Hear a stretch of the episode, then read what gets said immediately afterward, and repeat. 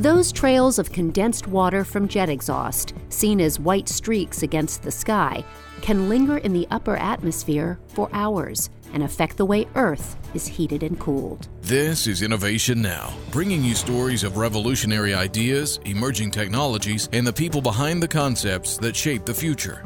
Ice crystal contrails may have a larger, more immediate impact on climate than carbon dioxide emissions. But cleaner burning jet fuels can produce fewer ice crystals, reducing aviation impact on the environment. So NASA is dedicated to finding innovative solutions to cleaner, sustainable jet fuels. A team of scientists from NASA, Boeing, and Aerodyne Research recently conducted tests on a Boeing Eco Demonstrator aircraft while the plane was in Seattle.